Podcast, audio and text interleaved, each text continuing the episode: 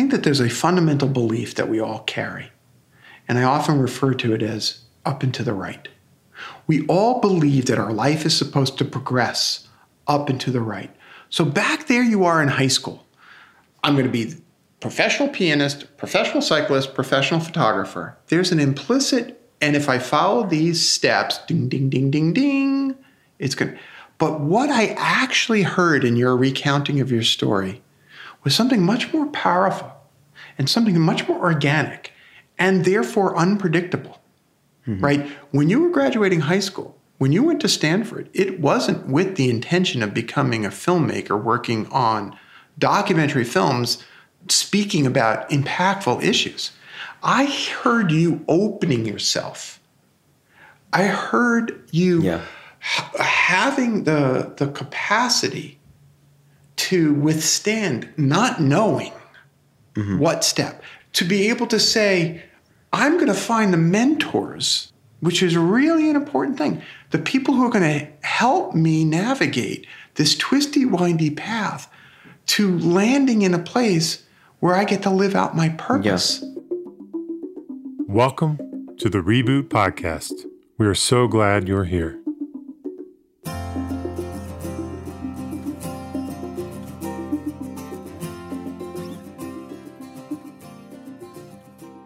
We are approaching our fifth year here at Reboot. We have been resurfacing episodes that we feel are particularly relevant for the time, either for where we are as a company or where things are in the world and just episodes that we feel like were powerful and helpful and want to make sure folks either get to hear for the first time or to get to hear again and see if new ideas emerge. It felt appropriate to bring back to you this episode with Jeff Orlowski, who's best known for his critically acclaimed documentary films, Chasing Coral and Chasing Ice. I wanted to bring this conversation back because it touches on purpose and the importance of purpose and the source of purpose. So we hope that either on your first listen, perhaps your second, you'll find new ideas in this conversation with Jeff Orlowski. Welcome to the Reboot Podcast. I'm Dan Putt. I've been thinking a lot about my mom at the end of her life. It's crazy that it will be 12 years since she passed on December 18th. One of the things that she always had to do, even when she was very sick and could barely stand, was to do a daily walk in the woods. And at one point on our walk, there was a small bridge that would cross a small creek, and she'd always have to stop at the top of the bridge and look for turtles. Now, here were these little creatures, often motionless and stuck in the mud, that most people simply walked by or ignored. But for her, they meant so much more. They brought her tremendous joy and somehow connected her to the world and to life in a greater way. There was so much more there, and I'll never forget the look on her face as she looked and scanned across the water for the turtles. She saw energy, she saw life, she felt aliveness in seeing those turtles. Many years later, I'd find myself on Jerry's coaching couch, feeling depressed and overwhelmed and lost, frankly. After my mom had passed, I'd taken on the burden of finding my purpose, my true reason for being on this planet, this grand, well thought out, complicated, and perfectly designed thing for me. And I felt like I was wasting precious time having not found it. But Jerry would stop my spiraling. He'd make me take a breath, think back to that little bridge and the walks with my mom. Go, look for the turtles, he'd remind me. I think for some, the idea of pursuing your purpose feels like this luxury that you don't have time for. While others, it feels like this thing that has to be perfectly designed and laid out. I fall in that second category. I think I got stuck in this idea that I had to design the map to my purpose and then pursue it. But I've come to see things totally different. The path to purpose isn't at the end of a perfectly designed map. It's often found in the little bridges covering the little creeks and the little parks where the turtles live. And it's the little things that others may totally ignore or not see but for you, they energize you, excite you, and connect you to life in a larger way. The path to purpose is not some grand designed plan. The path to purpose starts following the aliveness, those things that ignite your energy, your interest, your passion, and your joy. The turtles led me to hear. Jeff Orlowski has followed the aliveness in his own life. As a Stanford grad on the engineering path, he found he was most energized, most driven when he was bringing all of himself, his ability to inspire, to tell stories, and even his engineering sense to his work.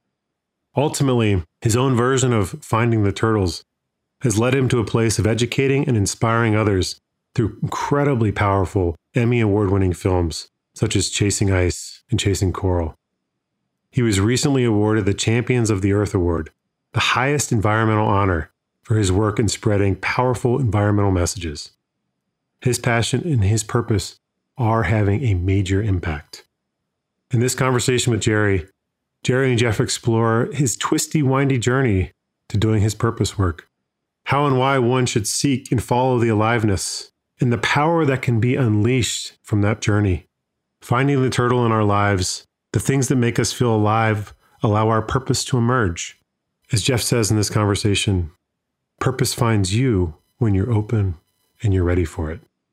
Enjoy.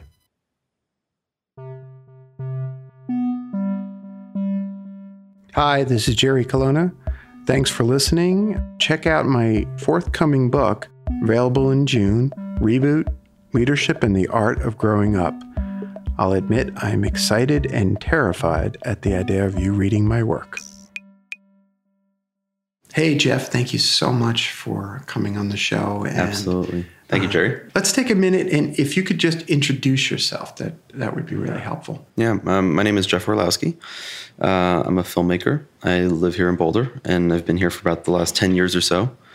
I, I, I grew up doing a lot of photography, and in college, I started shifting over into cinematography and then filmmaking, and um, have ended up on this path of doing films for impact. Um, and it was not a path that I ever could have anticipated, but it's one that I'm beyond thrilled by. well, I, am beyond thrilled having you on the on the show, and I'll explain that uh, you're not the typical entrepreneur. um, Is there a typical entrepreneur? Oh, that's a great question. Let's circle back yeah. to that question because that's a great okay. question. Um, in the sense that uh, typically we would have like a venture backed startup or something like that.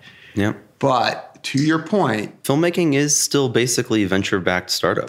exactly. Um, it just is through a different model. It's not. It doesn't, and especially documentary filmmaking doesn't typically have the potential for return that a tech startup might. Right. You have a lot of hard physical costs and a lot of travel and unknowns in the artistic product that you're making, and you have no real sense of. Um, you try, but you don't really know what the market and sales opportunity of a film might be when you're developing it. But film filmmaking is um, it very much is serial entrepreneurship. Every new film you make is a new startup, new research, new project, new vision, new team, new funders, new sales, new distribution, mm. all of it, and figuring out how to do that over and over and over successfully, it's it is a challenge.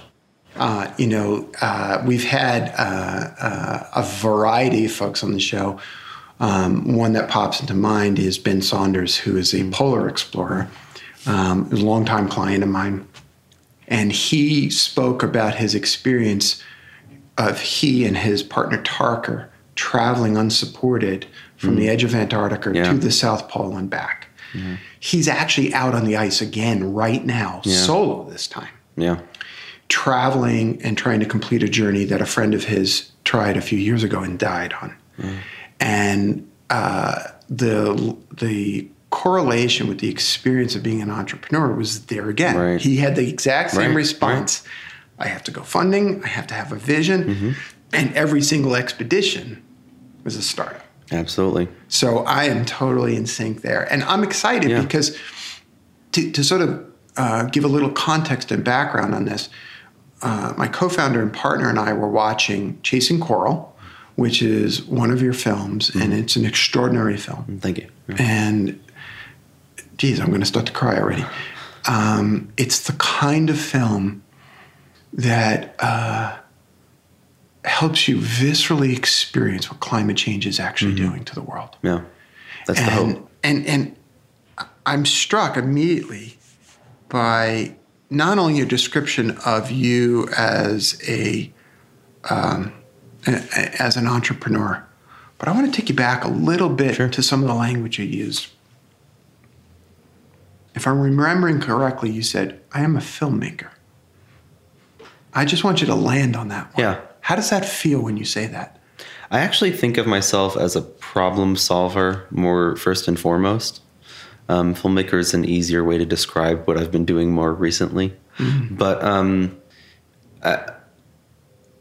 filmmaking, we live in a society that's based, informed, and shaped by ideas. Mm-hmm. And the way we think about the world mm-hmm. is a construct of people putting their ideas out into the world, whether that is um, what that is the science behind climate change or the concept of quote make america great again or what have you this is all just means of communication. Mm-hmm. And and for me while when trying to look at these problems that we're facing um, i've fallen on film as a tool both artistic and creative but also practical and economical. Um, and it's a way to get stories out into the world that that I have found or our team has found or things that are interesting or or truths that we've discovered in other parts of the world that we can use film as a medium to capture that and to share that with the world.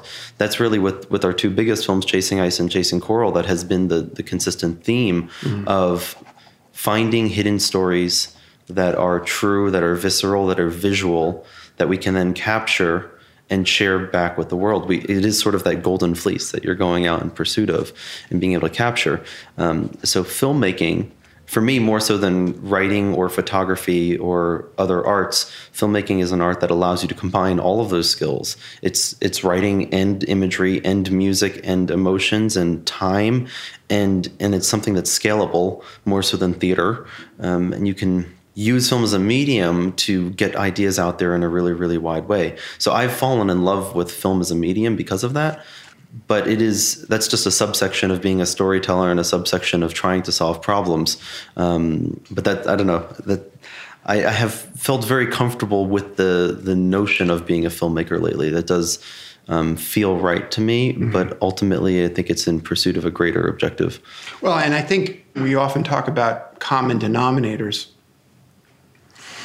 you know, as a means of, of finding bridging and connection. And the common denominator that I'm hearing, um, in, you know, through through the lens of my experience, right? I am a I'm I'm a coach primarily to entrepreneurs, um, and we primarily support them in their um, existential challenges between what they would define as work and life.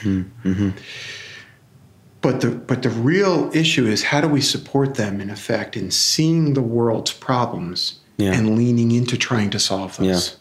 absolutely Because I think that, that, that the thing that the listeners in this podcast will really uh, relate to, and the thing that I relate to as another as a fellow human to what you're saying is the world consists of a set of problems.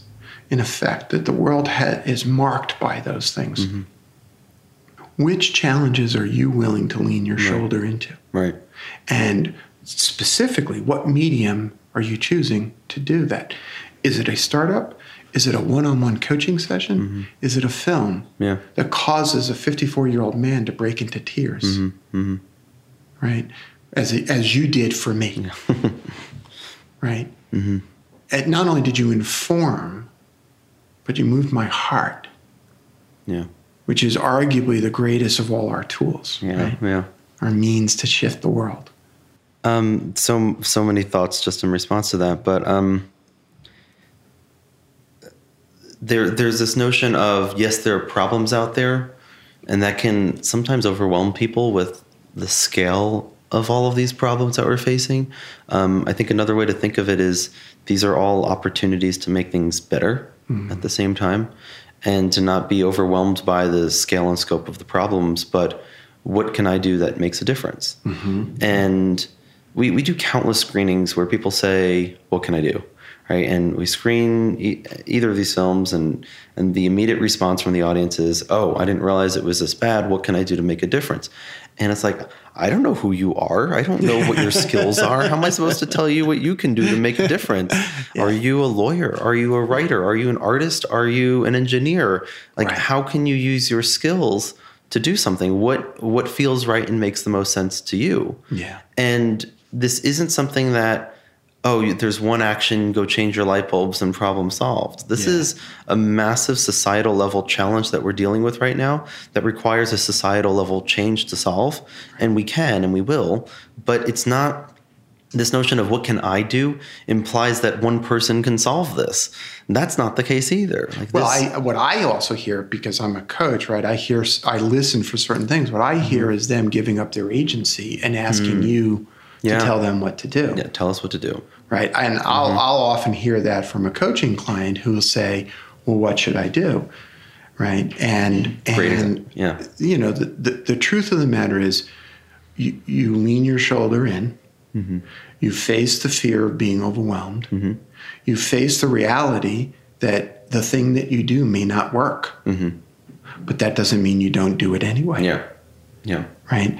Uh, there's a there's a writer, a Quaker writer that um, folks who listen to the show know that I, I adore. His name is Parker Palmer, um, and Parker has this notion he calls the tragic gap. And the tragic gap is the place between the world we know is possible and the world as it is. Yeah. And we are actually called to stand in the gap between those two places, even though Yeah. The world we know is possible may not be probable. Mm-hmm. It may not change in the way we believe it should be changed. Mm-hmm. But if we do not stand in that space, mm-hmm. we tip over either into what he calls corrosive cynicism who the fuck cares? Right. Nothing that I'm going to do. Right. Or irrelevant optimism. Hmm. Irrelevant idealism, I think he calls it. And so, in either case, we're actually out of the action. Hmm. And so, you may not save coral. You may not save ice. I mean, another chunk of Antarctica broke off today. Yeah. Like, what the fuck? what the fuck? Okay? It's only the size of Delaware, Right. right? We may not save, but I'll be damned if I go down without a fight. Exactly. It is that. Um, uh, so I was something you were saying earlier. I was thinking of Zen and the Art of Motorcycle Maintenance, and the uh, I remember reading it in high school or something. But the thing that stuck out the most to me was um, was the section about quality with a capital Q and this pursuit for quality, and if for no other reason, just for your own values and your own like knowledge that you are pursuing doing things well that was that was pretty profound on me and, and along these same lines it's like how do we how do we work in pursuit of making things better and feeling authentic and genuine with the work that we're doing mm-hmm. and striving for quality mm-hmm. um, yeah it's just an interesting interesting tie in there I, you know, I, I'm, I'm thinking back to something you said before. You said, and and forgive me because I'm not going to remember precisely the mm-hmm. phrasing, so correct me. But and make films of impact. Did I say that right?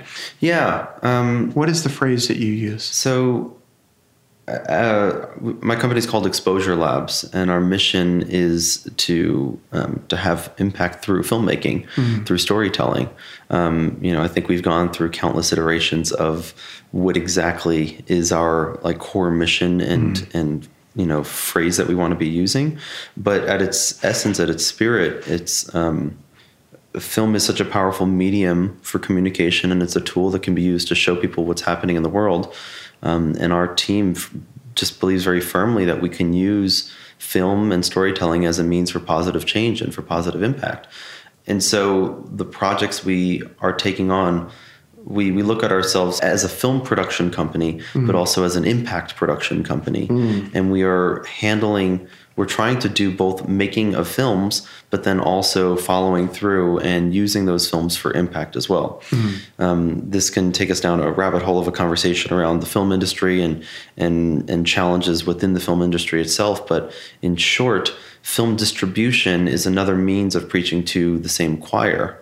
This is my my personal take on it in terms of, um, you know, what kind of film do you want to go see, and what kind of films are being advertised and marketed to you, and what kind of films um, are are the things that are most readily, you know, what's the low hanging fruit for people? If there's a film that might be political in nature that you might disagree with, you're probably not going to spend $15 to go see it in a movie theater. Right. And that advertising for that film might not be marketed towards you as well. The the the marketing mindset is who's our target audience, who's going to come into the theater and let's mm-hmm. market to them. Mm-hmm. And that has contributed in some way to this continuing bifurcation we have in our country that we're seeing really most explicitly online and via social media, mm-hmm. where there are filter bubbles that created and people exist within their own bubbles. Um, and we're trying to use the films to break beyond the bubbles. How do we bring, how do we create tools through film and how do we share stories that can engage people in conversation and, and, and serve as the bridge to bring people together, particularly with our focus on climate right now. Um, so that's been what we've been trying to think through. Um, I have all respect and admiration for friends who work on narrative films or comedies or, you know, the are so many films that I personally just enjoy sitting back and watching on a Friday night that can be a mental break or or a relief or things like that. Um, but in terms of where I want to put my time, in terms of what I want to make, if I'm going to spend three years or five years on a project, which that's how long some of these projects take, and then and then what we've been doing lately with the impact campaigns continuing beyond that. I want to know that it's it's something that's really fulfilling and meaningful to me. That's going to sustain me for multiple years on end, um, and that's fortunately been the case with this work.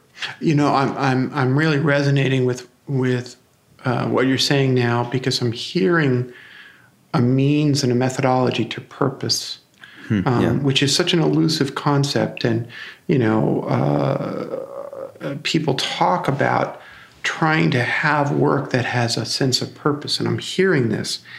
And you know, just before we went live with the recording, we were talking about this sort of marrying of the right brain and Mm-hmm. Yeah. the left brain. Yeah, yeah. And I hear that too, Yeah. even in your description.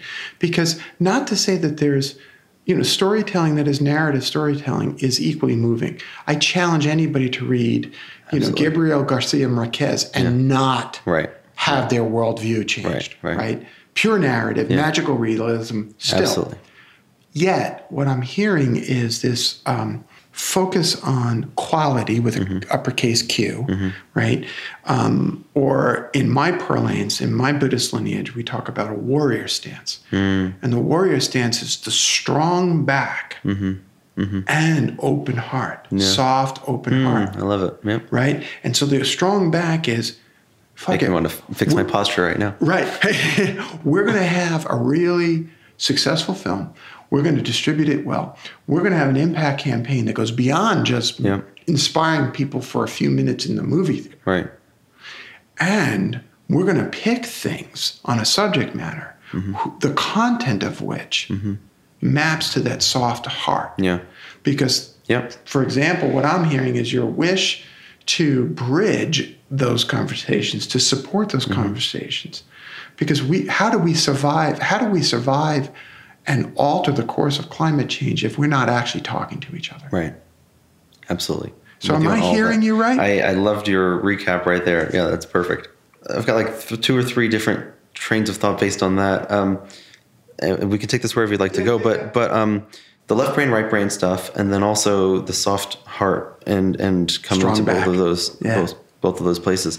Um, when I was in college, I I majored in anthropology, but it was in part a function of what I really wanted to study, which was a lot of different subjects. And I remember after my freshman year, I took the course bulletin, and I had I had asked all my friends who were upperclassmen, what classes should I take, mm-hmm. and found like this list of the most interesting, insightful classes, and everything that sounded interesting to me, I put on this huge spreadsheet, mm-hmm. and and I wanted to maximize for that list, and I reverse engineered the major that would fit the maximization of that list. Brilliant. and and that's what ended up in, in anthropology the major was something i was still very interested in and had curiosity of all the core requirements but mm-hmm. it had great flexibility for me to take classes in photography and film and art and design but then also engineering computer science and management sciences and engineering and hmm. business classes.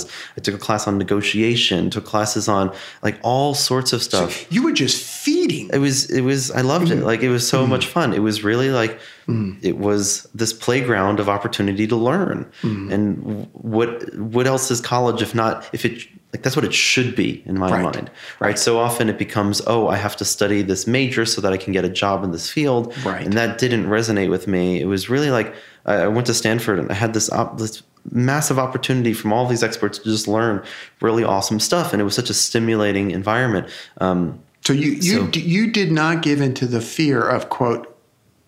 Yeah, but I got to get a job. I I didn't, not at all. Did you have it? No, I don't Oh, think I did. The parents did a good job. So well, yes and no. My mom really wanted me to be an engineer, and I will to this day. Like she kept pushing me. My Oh, mom well, was you went to Chinese. Stanford. I went to Stanford. your My mom mom's is Chinese. Chinese, She wanted me to be, be an engineer, and truth be told, like I really un- enjoy engineering. I really love building stuff. I think I would, would have been a fine Right. engineer. I was interested in becoming an architect for a long time, um, and that would have been a fun pursuit.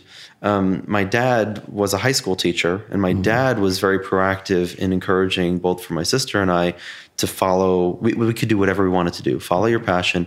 You could do whatever you want to do, and he kept opening the windows and pulling back the curtains around like you can pursue whatever you want, and um, and through that and through other life shaping opportunities that I had when I was young, it, it- I really did feel privileged and open to pursue whatever I wanted. And I had enough success in those things that I dabbled in to have that reinforcement around, oh, well, I, you know, went down this path and this is working and somebody paid me to do that. That's an mm-hmm. option. And I can go mm-hmm. down this path and somebody paid me to do that. That's an option. Mm-hmm. Um, I for a while I was building web websites like actual um, photo galleries for photographers at the birth of this was when I was in college 2005 or 6 or so and mm. and I knew a bunch of photographers that wanted websites and I built a little side business doing that. I just built a bunch of small startups and mm. started a clothing company with some friends for a while. Started mm. all like we were, I was starting with some friends uh, a new web search engine around news that totally flopped. Um, but there were lots of things that we were we just sort of tested, and for me, it was what am I motivated by? What am, what what am I curious about? Mm-hmm. What is fulfilling to study and learn? Mm. Where is there an opportunity? Can we make some money off of it? Can and I don't know. For me, I think there were lots of passion. There were lots of curiosities that always came up, mm. and there was always something that I ended up spending my most time thinking about. Mm. There's something that always became the driving curiosity, and just lean into that. Like if you're if it keeps you up at night, and if you're thinking about it, figure out what is the next step? What, what do i need to learn? Is there a gap in my knowledge? Is there a gap in our team? Do i need to find somebody who can help move this to the next stage? Um, do i just need funding so i can dedicate more time to this or hire somebody to put more time into this? And that that's been how i've approached projects which has led um, unintentionally has led down a path of filmmaking. Um, so for me, I, um, as I said, I, I studied photography. My dad was a photographer. I grew up with a darkroom in my house. I learned photography at a young age. Um, I remember there was one day in high school where, where I was debating career paths, and literally the three options at the time were professional photographer, professional cyclist, or professional pianist.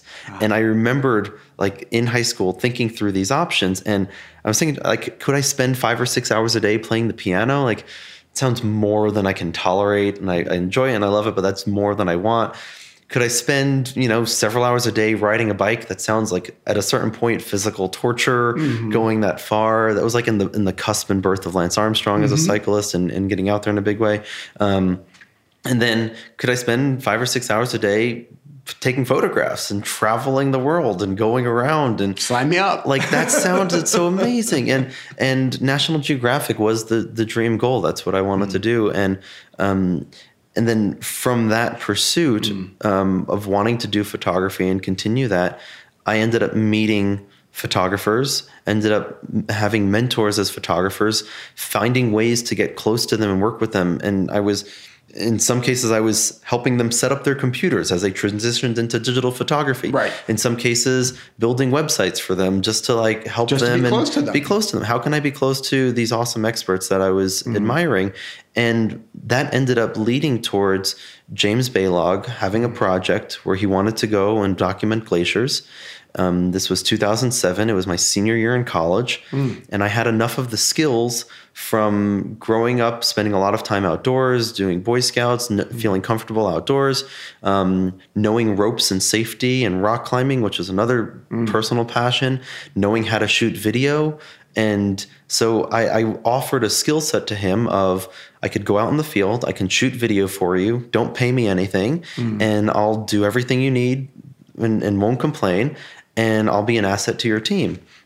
And that was my spring break from college in 2007 was going with James Balog to Iceland for 2 weeks where I froze my butt off and and learned how to be in the field for my first real big expedition. And right before graduation, he invited me to go to Greenland. And I ended up spending two weeks in Greenland, like the weeks right before my college graduation. We went to Alaska soon after. We went back to Greenland. We kept traveling and shooting.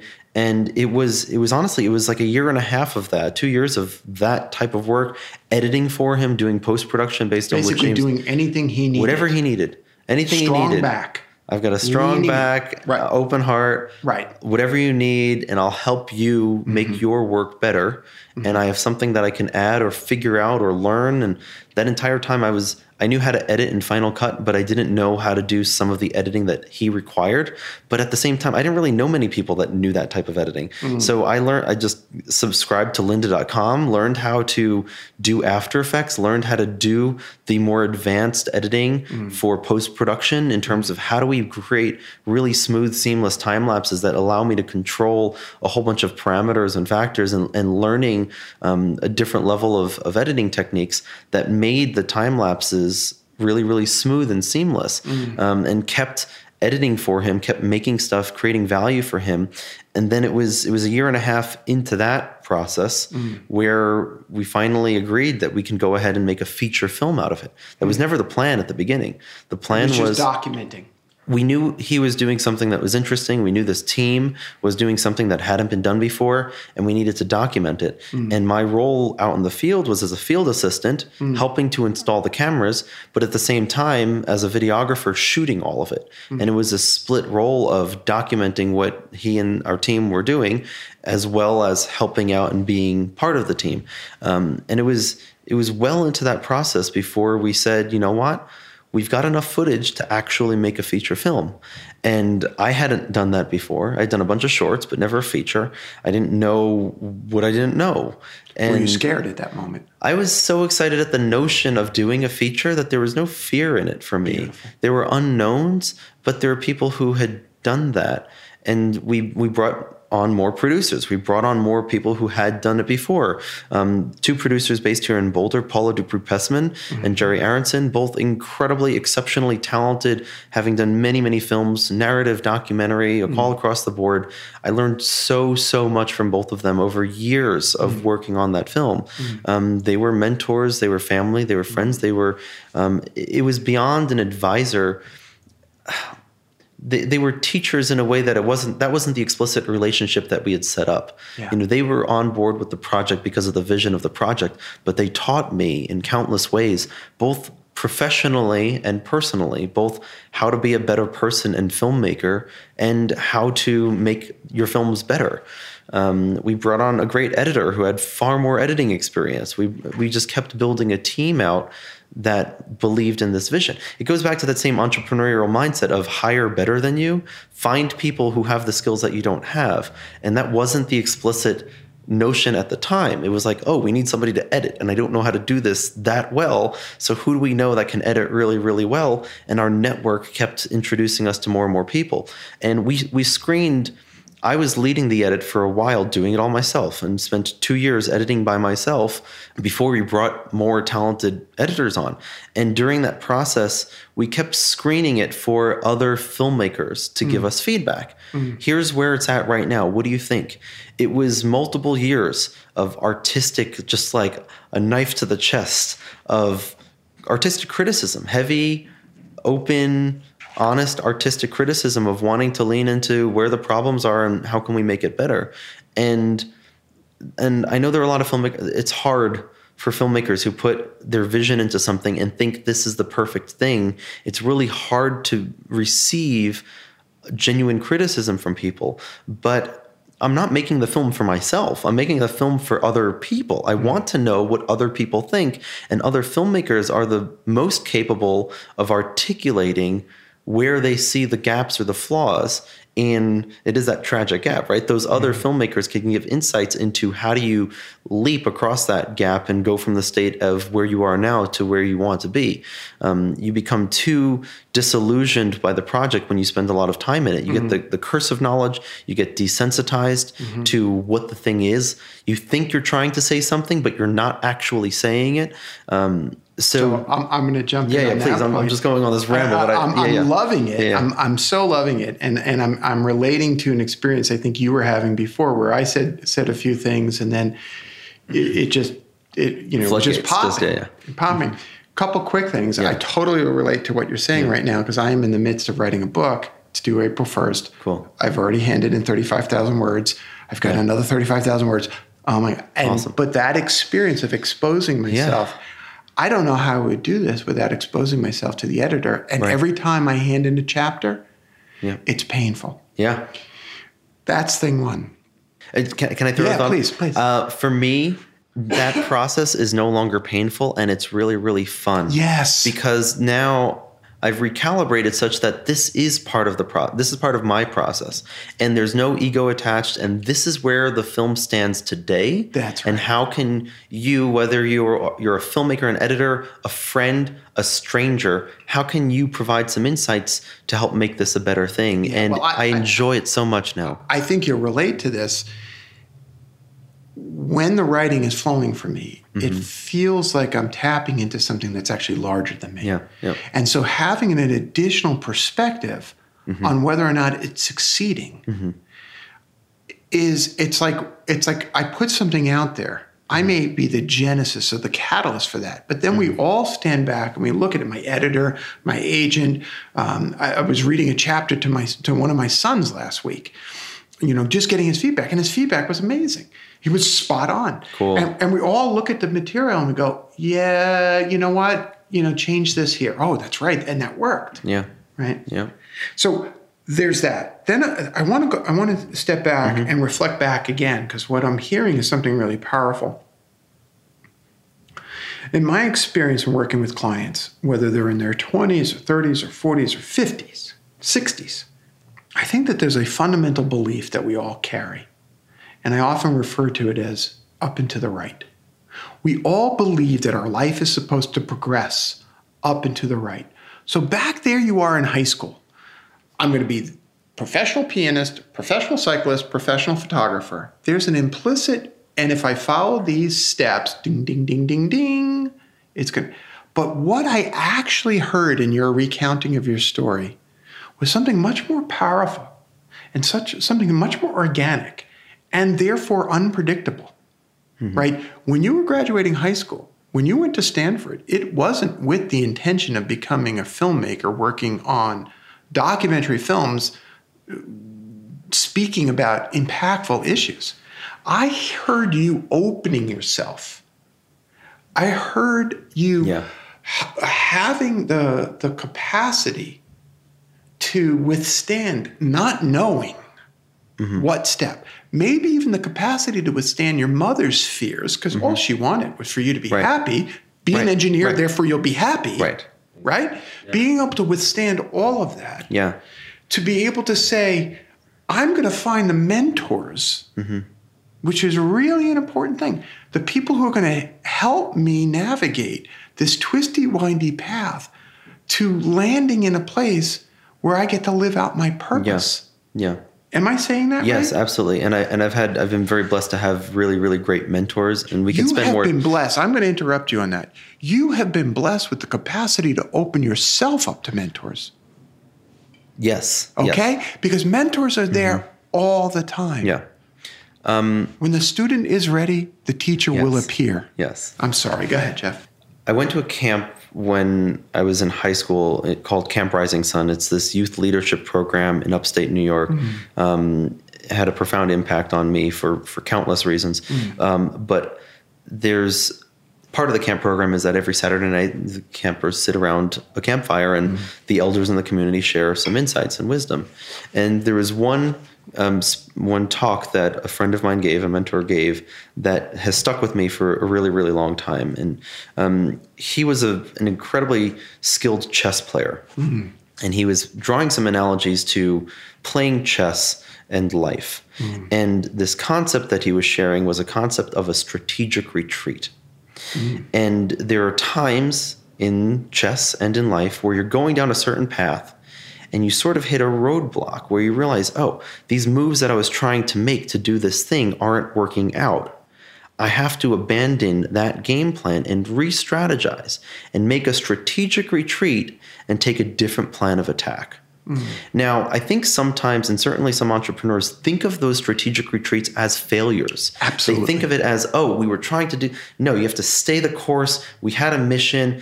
Put your head down. Keep fighting on this path. Man up. Man up. Suck it up. Right. And and just keep pushing through. And one day you'll break through. And it's the wrong. It's just it never has resonated with me in terms of like if you're constantly banging your head against the same wall, maybe you should just switch walls. Like that doesn't make sense, right?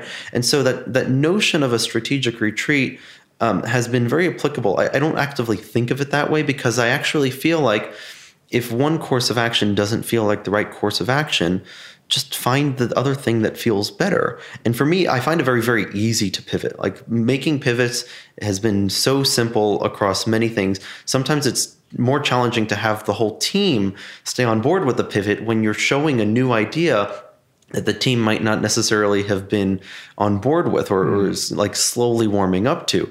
Um, so I don't think of it as a step sideways. I don't think of it as a step backwards. I actually think of it as, as of a retreat as a step forward. But as, it's strategic. It's strategic, but it's all adding towards this goal of how do we how, and part of it I don't I don't personally think of it as up and to the right. Um, I th- I think there are pro- like nothing infinitely grows up and to the right. Like Amen, nature brother. doesn't provide that. Absolutely. Right. So there's that that doesn't resonate It doesn't with me. exist. Doesn't exist, right? And we we've created this economic model and this capitalist system around this thing that anyway, that's That another conversation. It's so and so frustrating. Yes. And so um for me it's like it, I would bring it back to that notion of quality with a capital Q, like what gets us individually or as a team back to something that is in pursuit of something we really believe in and that we're proud of and that we think is making a difference and is meaningful and is contributing to society and and resonates with your your inner heart. And and if if those boxes are checked then I feel great with all of it. Like then then you're fulfilled hmm. and you're you're you're fulfilled and you're creating meaning and I, ho- I, I hope I, d- I anticipate that I won't have that midlife crisis. I really hope that doesn't happen for me because I feel mm. very content with all the things that we've been doing. I don't have regrets about what we were doing.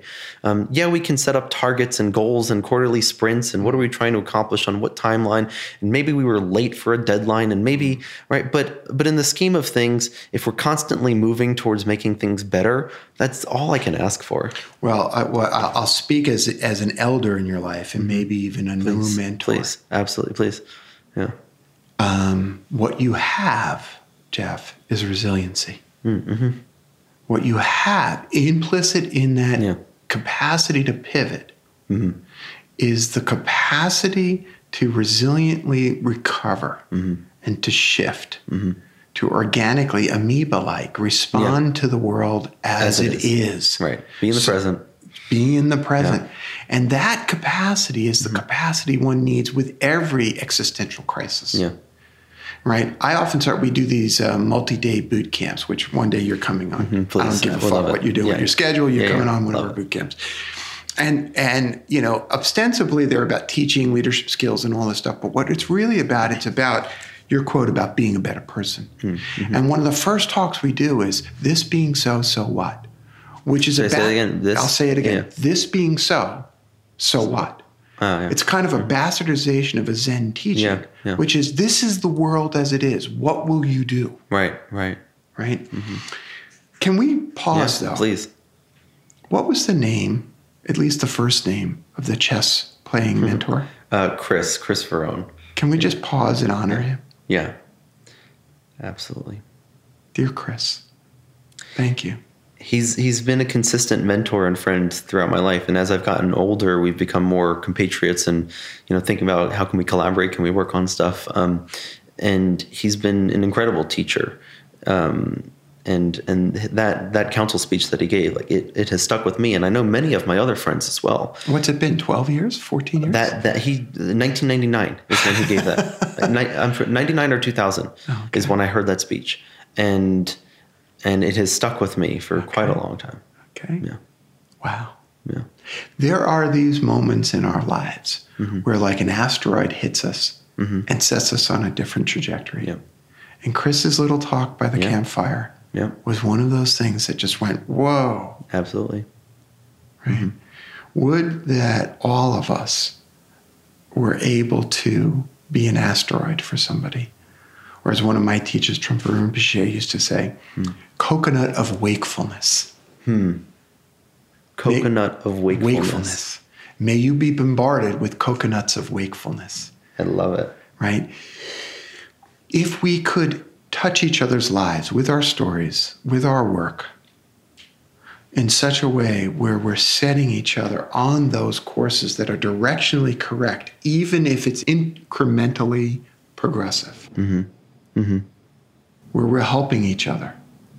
You know, before we started recording, I was describing a little bit about Reboot, and I said, you know, that part of our pursuit, part of our purpose, yeah, yeah, yeah, we coach. That's our medium. But part of it is to, to overcome this belief system that work is in opposition to our actualization as human beings yes right?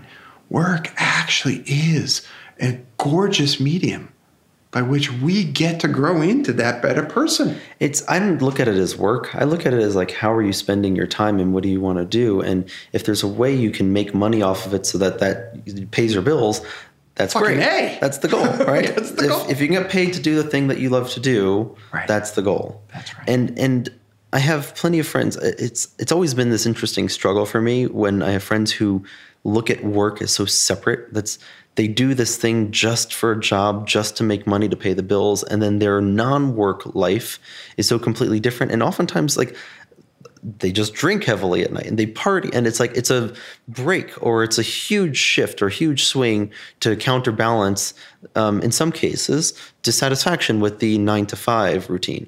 Like and plenty of people live that way. This is not a disparaging statement around that. That just doesn't work for me. And and if that's and unfortunately I, would say that a lot of people live that way and that might be a function of our society that's been structured and like you have to like just to fit in in society and to be quote successful you need to make enough money to cover certain bases and and it's it's challenging. It's not an easy thing to be able to pursue those life pursuits. It's not an easy thing for a musician to go out and like make a living doing the music that they love there are more and more tools that allow for that. The internet has totally shifted that as well. Like you can be a professional musician through the internet and find happiness there while you're while you're doing your passion.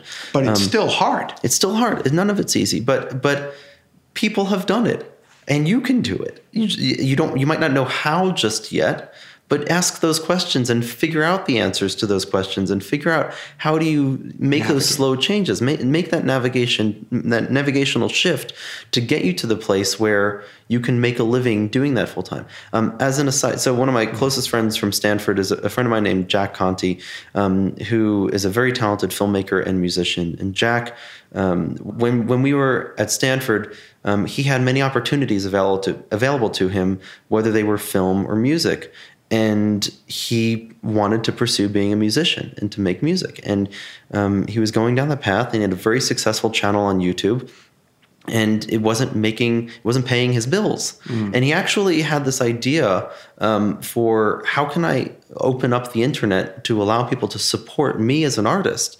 And that idea of how he can personally be sustained through his artwork led to him starting a company called Patreon. and the Oh, entire yes. company, the entire platform of Patreon is letting people do the thing that they love to do. And and I remember so firmly like Jack's mindset in college was all he wanted to do was make music and make a living doing it. Yeah. And that would be bliss. Like if he can just keep making music and get the bills paid, Yeah. that would be that's heaven. Like that's the dream scenario. Yeah. And now, like in following that pursuit for himself, he's actually now gone a level beyond that and created a platform that's allowing that same structure to exist for tens of th- hundreds of thousands of people that are able to do that for themselves.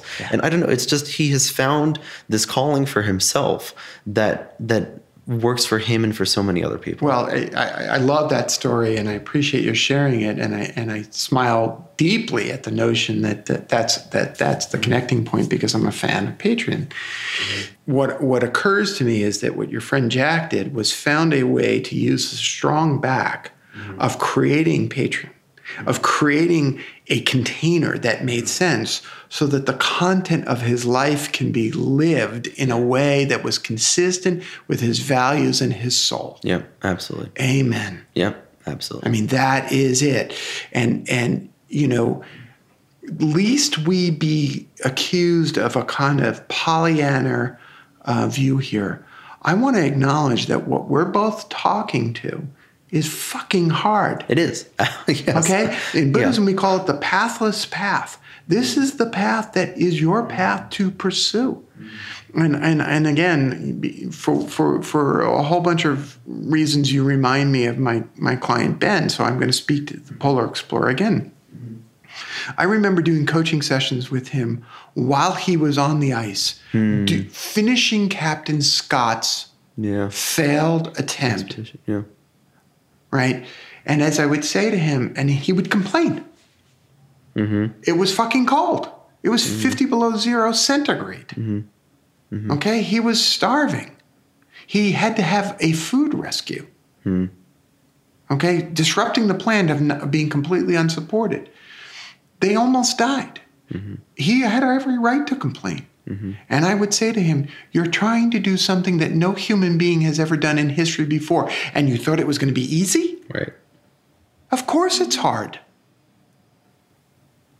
For me, the things that are most intriguing are the things that haven't been done before. Oh, yes. And and there's innovation and there's creativity and the difficulty just comes along with the package. Of course this is hard. Nobody's done it before.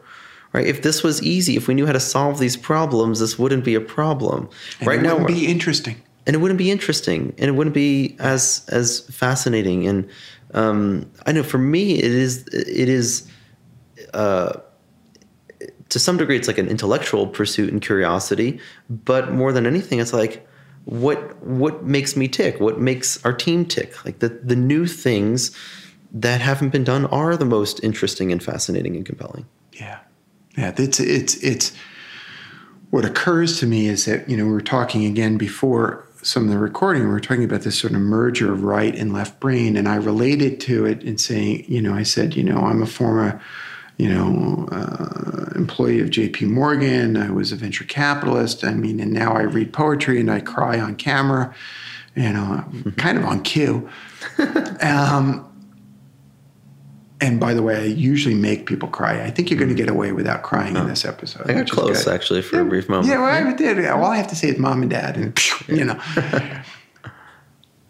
but that is where the most interesting juice of life is. Yeah. Is in these intersections that are truest to us. Mm-hmm. You know, I- in relating to you, I, I feel the similarity, I feel kindredness of mm-hmm. um, the sense of my inner and my outer being in sync. It's not to say I'm always proud of every step I've taken in my life, but I'll tell you a funny story. I was I was uh, once doing a talk. We, we were talking before about uh, Brad Feld, someone we both know here in town in Boulder. I was doing a talk with Brad uh, in Denver uh, on depression and entrepreneurship. And of course, he's much better known than I am. And um, uh, I enjoy that aspect of our relationship. And I was online for a cup of iced tea at one point, and, and um, we all had these name tags on. And clearly, everybody there was there to hear Brad. Right? And so the guy in front of me is getting his tea, and I lean over to him and I said, I hear this guy, Jerry Colonna, is a real pain in the ass. He's kind of a blowhard. And he turns around and, he, and he's like, looks at me quizzically. Then he looks at my name tag and he cracks up laughing and he says, You're just like the guy on the podcast. And I said, Well, what did you expect? of course, I'm just like, but I didn't realize at the time, but I realized later that that actually was a high compliment to me. Mm-hmm. I always want to be just like that guy. Right. Yeah. I don't want somebody to meet somebody at online for iced tea and for them to say you're different. Mm-hmm. Yeah. Does that make sense? Uh, it to- it totally does, and it's it's interesting. I'm, I'm in in doing this work now for the last few years. I've had many opportunities to do a lot of public speaking, and Yeah.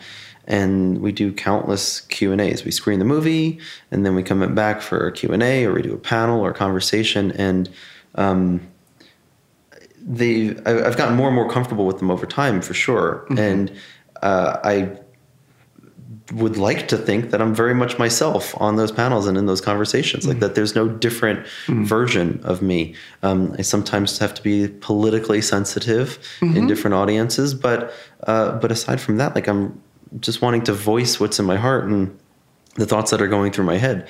And I think, um, you know, I, personally have spent a lot of time thinking about the state of the planet and about what we're doing to the planet and what climate what climate change means to us as a civilization. And these are big, lofty, and scary thoughts at times. Um, but figuring out ways to articulate and that share that, and share that um, it it's not in service to myself. It's in service to this greater cause and objective to be sharing these thoughts and insights that my, myself or our team has been thinking through. So I, I'm completely with you. If you're that same person in the here in the podcast or in like, I feel like this is a genuine conversation This- with you. I feel like I'm meeting you. Right. There's no. There's no. there's other- no, Yeah. Uh, even though there's mics in front of us, Yeah. there's actually no filter. yeah. Exactly. Right. And and you know, to to go to to to round it back to you know, a core question and then maybe we'll wrap at this. Mm-hmm.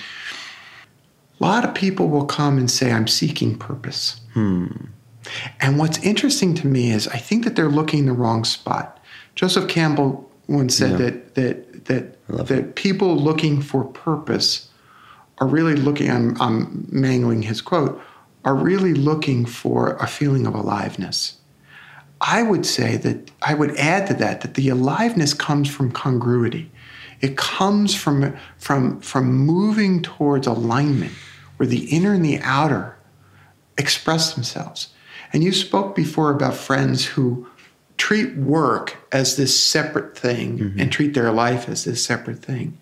And I think that when we live in the compartmentalized way that way, when we're able to rape and pillage the planet because it's not actually part of us, Right. Oh, yeah. or we're able to uh, demonize other people because they're not actually us, right? When we live in this compartmentalized way, there's all this pain and suffering that we mm-hmm. create.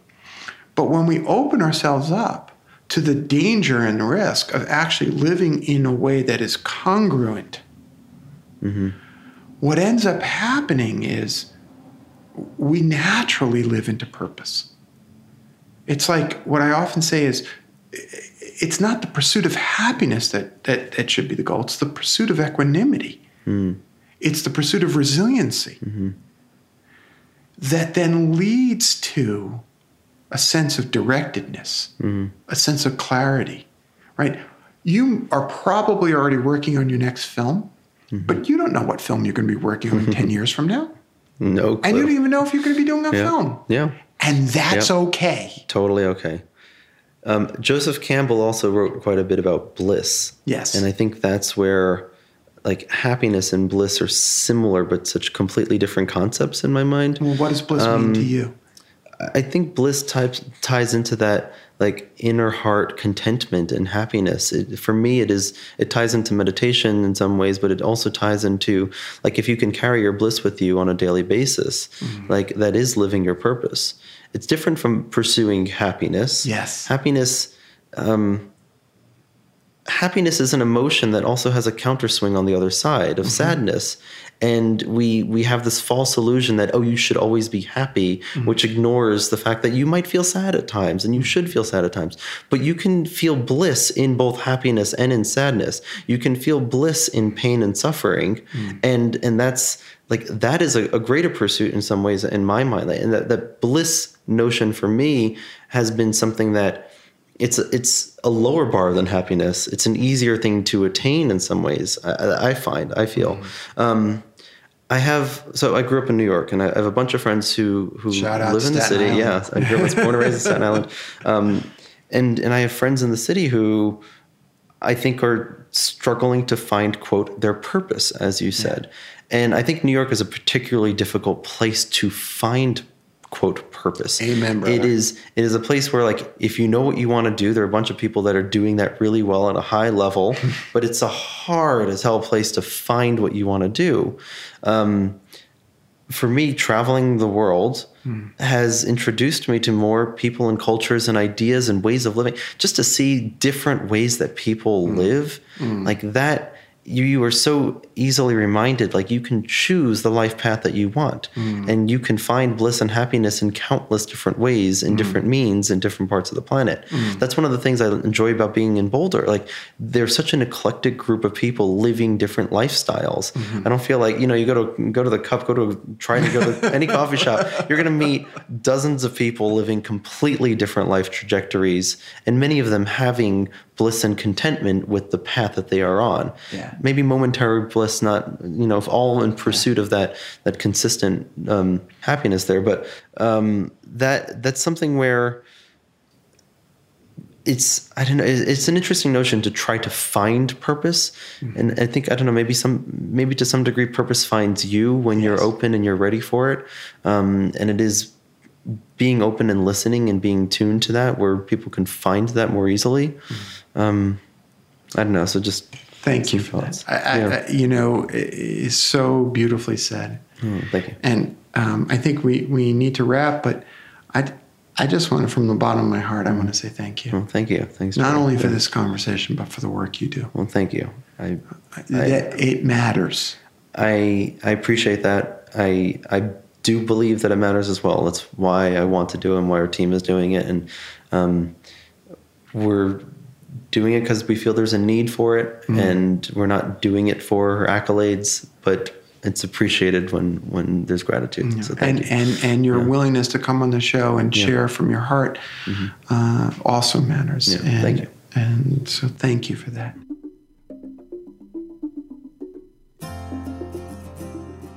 If you enjoyed this episode, go to reboot.io slash podcast to listen to all five seasons of our podcast conversations. And leave us a review on iTunes. That's the best way for other people to find and enjoy the show just as you have done. And don't forget to join our mailing list at reboot.io slash signup so you never miss an episode. Thank you for listening.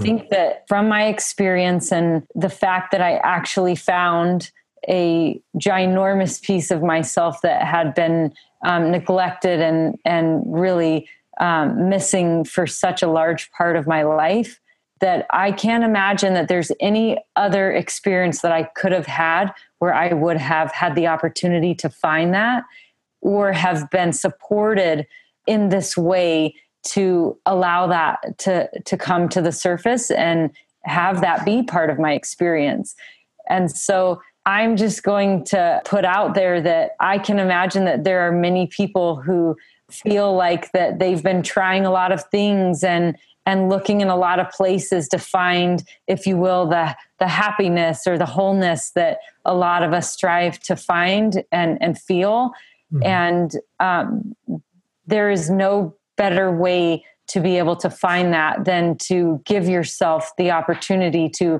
have the space, have the guidance, have the compassion and the nurturing and all of the resources that that you would need to to do this. Just have the courage to just jump in and and call this a gift to yourself, uh, mm-hmm. one that you would never regret.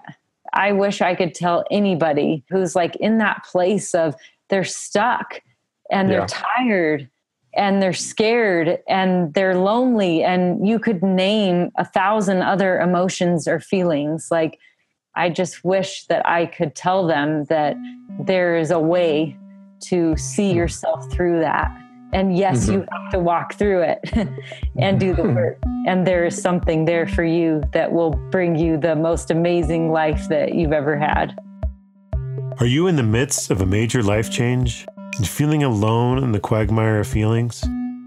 Are you longing for more meaning in your personal or professional life? Or are you already in the midst of the turmoil and excitement of a business or role transition?